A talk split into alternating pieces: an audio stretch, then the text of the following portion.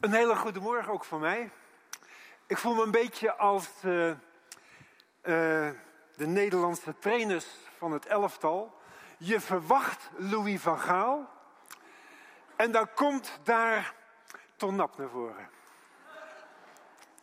Stel, uh, Harpert is ziek. En wel, is mij gevraagd of ik zou kunnen waarnemen. En bij deze.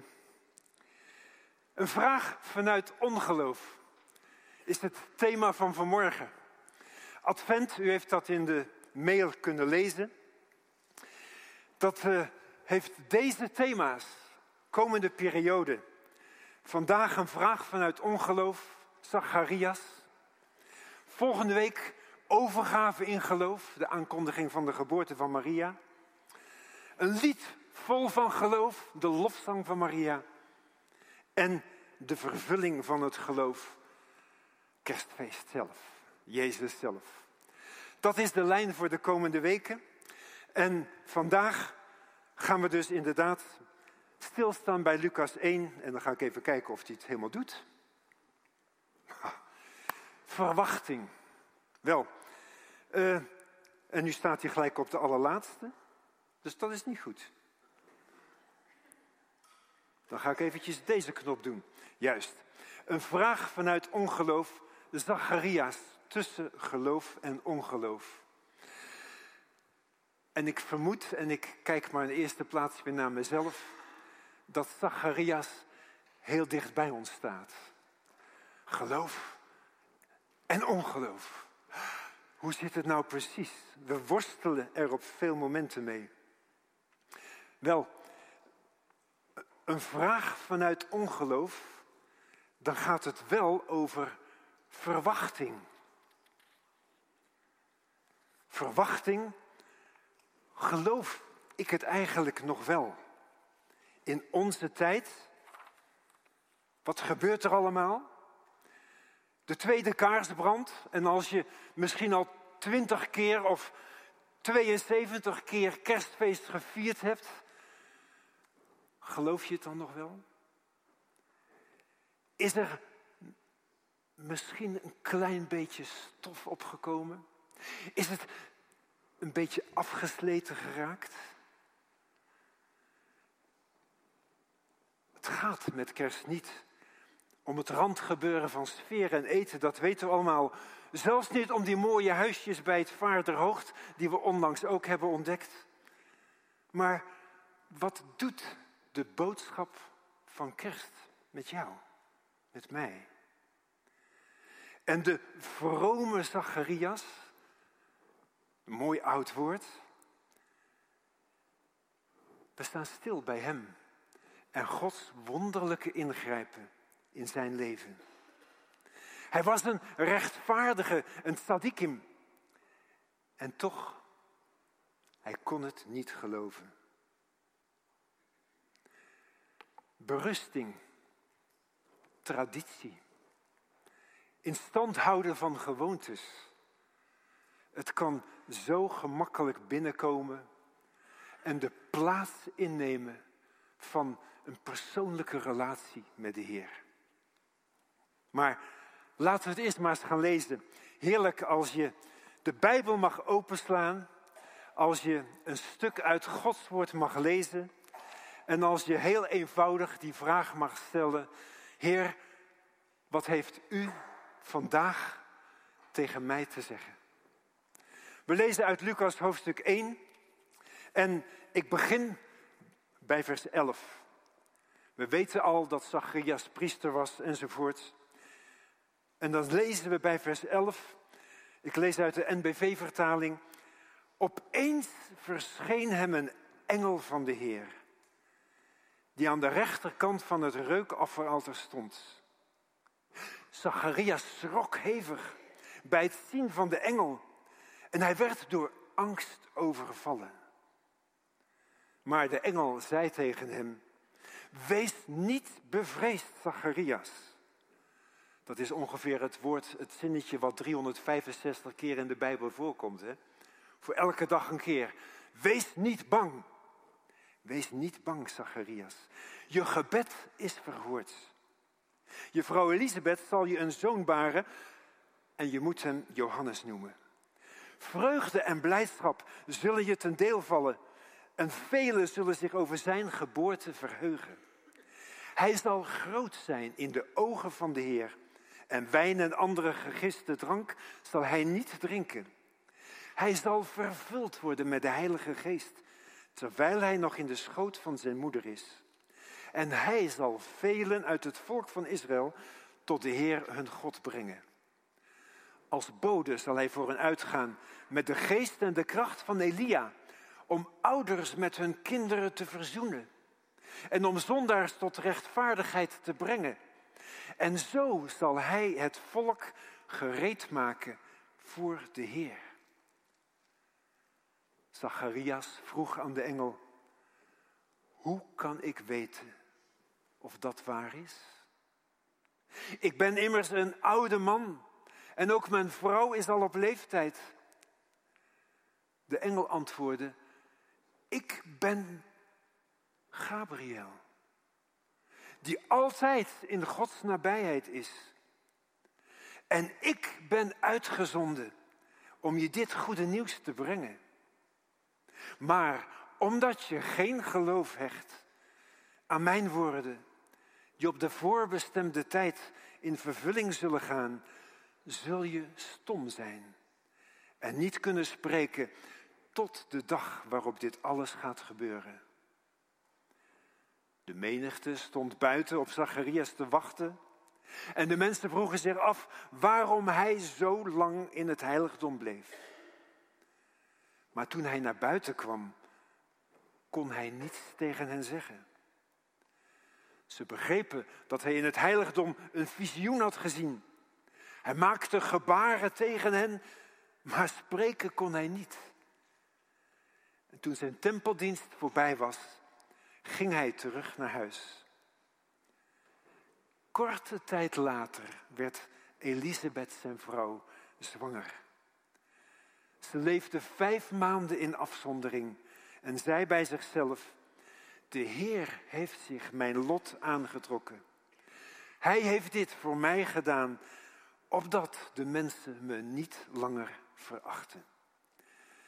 Tot zover deze ik zou eens zeggen, filmische woorden uit het evangelie.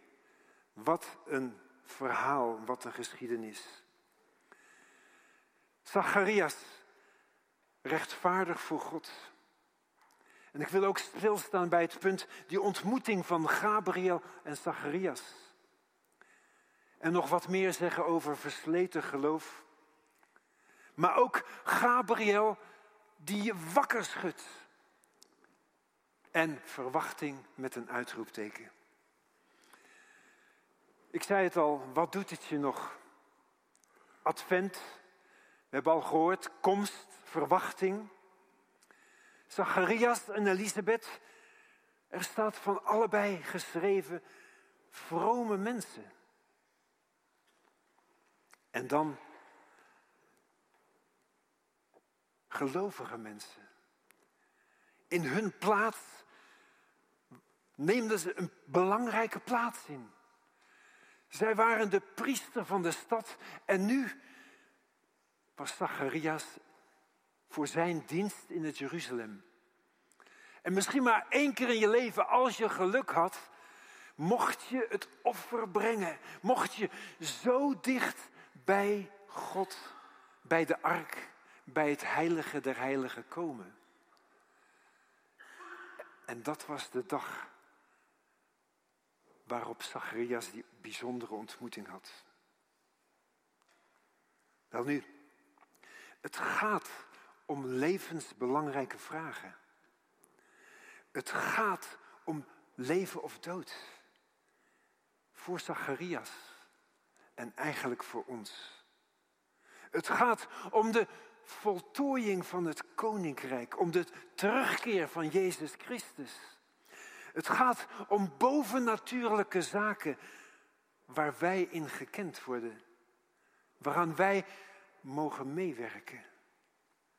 De engel Gabriel wordt gestuurd. En dan ook met kerst mag je laten aanspreken. Zacharias en Elisabeth. Rechtvaardig voor God. Met advent mag je je door de engel Gabriel laten aanspreken en mag je geloof verfrist worden.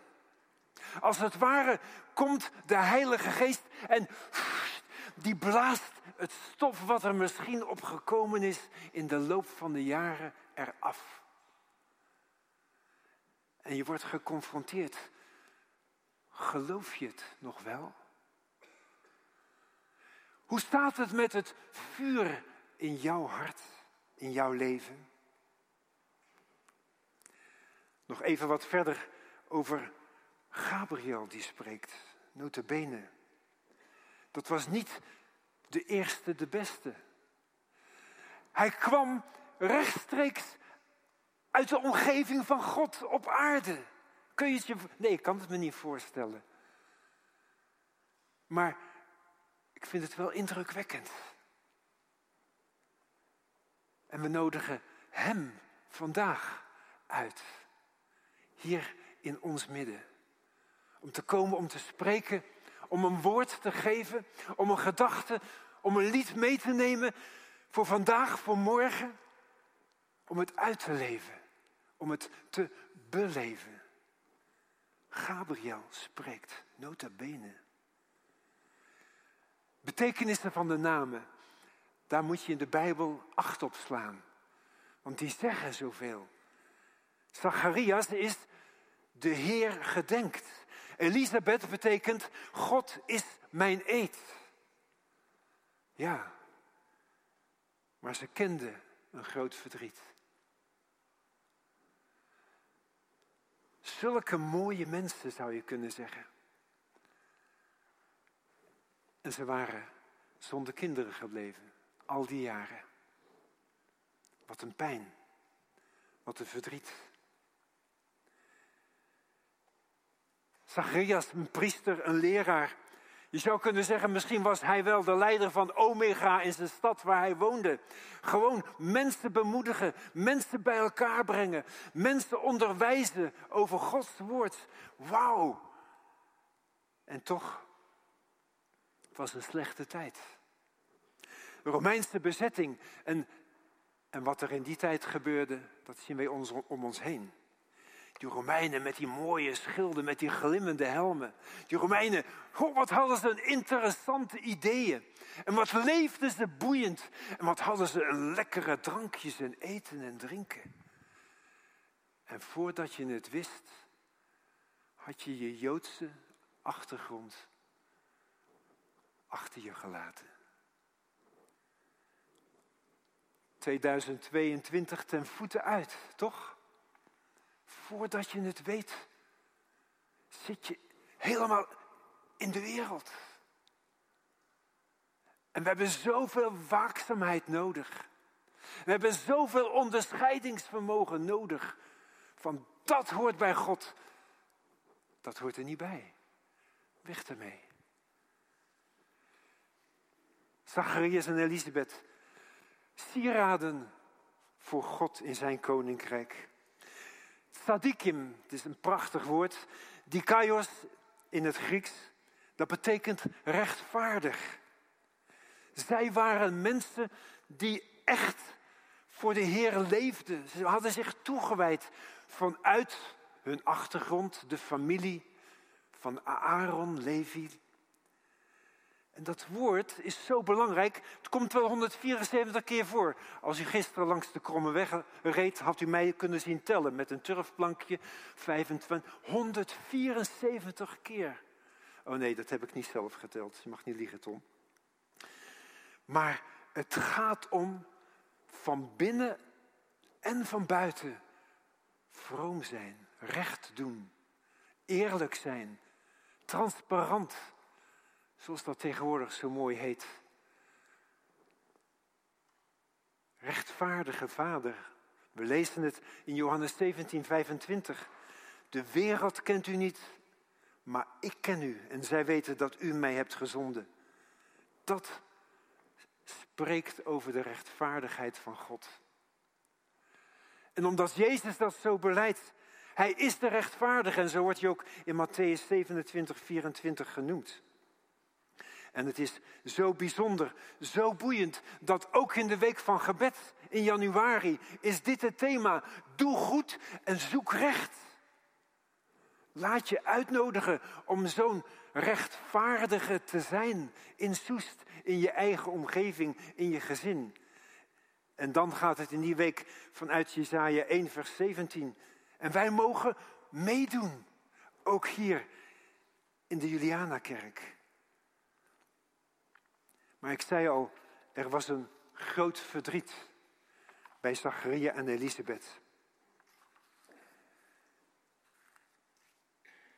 En dat was meer dan alleen verdrietig. Hun tijdgenoten, de tijd, de cultuur, die dacht dat het een straf van God was. En al moest iedereen erkennen dat ze een inspirerend voorbeeld zijn, sommigen zullen daarom toch op hen neergekeken hebben. En het staat zo in één klein bijzinnetje in vers 25, als je hem er nog bij hebt. Elisabeth ervoer dat mensen haar verachten om haar kinderloosheid. Dat is een pijn die ook mensen tot op de dag van vandaag kennen. En ik zal vertellen, wij zijn ervaringsdeskundigen, Nanda en ik. We weten van die maandelijkse teleurstelling. We kennen dat hele medische circuit waar ook wij ooit doorheen gegaan zijn. En toen dat voor ons actueel was, ongewild kinderloos zijn, ging het zo ver dat we in een isolement dreigden te raken. Alweer een zwangere collega. Alweer een vriendin met een dikke buik, een familielid. En wij nog steeds niet. Kun je het je voorstellen? Het ging bij ons zo ver dat er bitterheid binnensloop. En dat we maar niet meer naar een dienst van opdragen of toen in de gereformeerde kerk van dopen gingen. Deed pijn. En we moesten teruggaan naar God. En hij sprak tot ons vanuit Genesis 18, vers 14.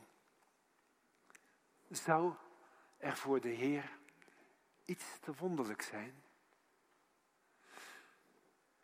En wat gebeurde? Nee, niet dat wij persoonlijk in verwachting raakten, maar onze hele houding veranderde. De Heer die maakt het ons mogelijk om het los te laten, om het kleiner in ons denken te laten worden. En om het aan Hem te geven. En oké, het was dus een 180 graden ommekeer op dat gebied. We konden het loslaten. Kinderen krijgen was niet langer bepalend. En op zijn tijd en op zijn wijze heeft God ons gezegend met twee prachtige kinderen uit Sri Lanka.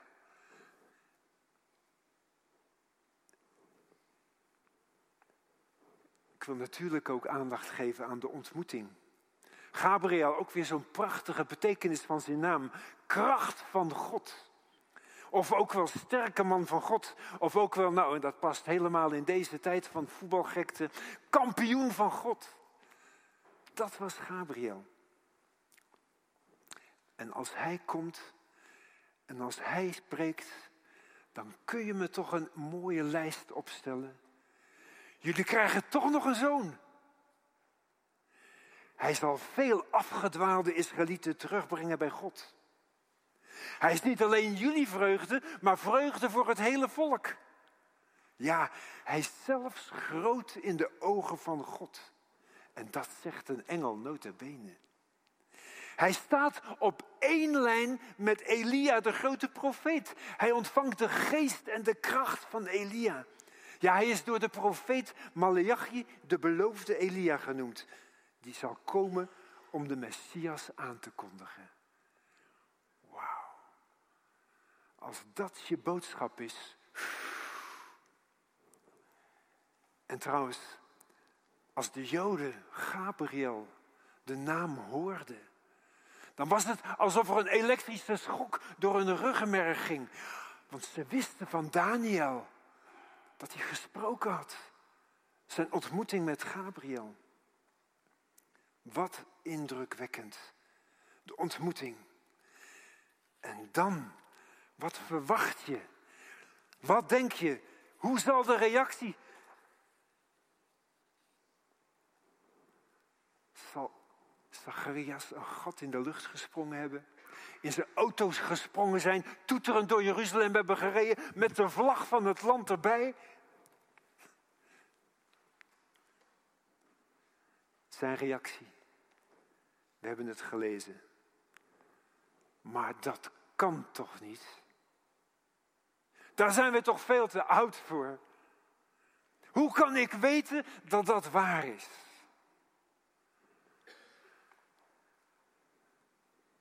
Ongeloof. Dat nou net die vrome Zacharias dat zegt. Dat is toch wel jammer, hè? Helemaal fout, Zacharias. Je had alles mogen zeggen, maar dit niet. Wat is er aan de hand bij Zacharias? Gabriel noemt het in vers 20 zelfs ongeloof. Hoe kan zoveel echte vroomheid samengaan met ongeloof? En dat het kan, zie je hier. Wel, ik zal een poging wagen om toch een paar punten te noemen. Het was een goed huwelijk. Die twee priesterfamilies bij elkaar. De verwachtingen waren groot. Omvangrijk, bloeiend gezin. Wat zou die priester Zacharias een geweldige invloed in zijn plaats kunnen hebben? Maar het was anders gegaan. De weerbarstigheid van het leven. Op sommige momenten geloofden ze het zelf niet meer. De biologie had hun gebeden ingehaald. En Zacharias' invloed in de stad was toch maar beperkt geweest. En met lege ogen moest hij aanzien hoe velen van zijn volksgenoten de Romeinse mode gingen volgen. En oké, het staat niet in de Bijbel, ik speculeer maar wat, maar misschien is het wel zo gegaan. Samen met alle andere dingen die een mens zomaar mee kan maken in het leven, was er ieder jaar een beetje meer van hun geloof afgesleten. Wat vroeger groot was in overtuiging, fel, radicaal, meeslepend, verwachtingsvol. En dat was nu afgesleten. Een stompje nog. In vergelijking met vroeger. Zo was hun verwachting lager geraakt. En dus was die engel Gabriel zo nodig. En dus heb ik zo nodig om af en toe even geschud te worden. Hé, hey, Ton, wakker worden, joh. Er zijn belangrijke dingen. Het koninkrijk van God moet verder gaan. Gelukkig lezen we, Lucas 1, vers 20, mijn woorden, ja, dat heb je als je iemand met gezag bent, zoals Gabriel. Als je bij God geweest bent, zullen op de bestemde tijd in vervulling gaan. En weet je, in vers 63 pas van dat hoofdstuk lezen we de reactie die Zacharias eigenlijk al daar in de tempel had moeten geven. Namelijk, hij begint God te loven en te prijzen en te aanbidden. En daarvoor worden we uitgenodigd. Om God te loven, te prijzen en te aanbidden wie Hij is. En inderdaad, hun zoon is gekomen. Johannes, God is genadig. En van daaruit Jezus, Heer en Verlosser. Hij komt spoedig en Hij komt terug. En laten wij grootste dingen verwachten. Voor onszelf, voor onze evangeliegemeente Soest, voor Soest, ons mooie dorp, voor Nederland en voor onze wereld. Advent, kerst, hij is gekomen en hij komt. Amen. Zullen we God bidden en danken voor wie Hij is? En ook vragen als dat voor ons actueel is, als er wat sleetsheid gekomen is, dat we inderdaad aangesproken worden. En voel je ook vrij om daarvoor straks gebed te vragen, om eventjes bij elkaar te zijn, om eventjes te delen. Laten we bidden. Lieve Vader, dank u wel dat u gekomen bent en dat u komt. En als we naar deze wereld in nood kijken, dan roepen we, kom spoedig, Heer Jezus. Bouw uw koninkrijk. Heer, en ik wil bidden als iemand vanmorgen is aangesproken.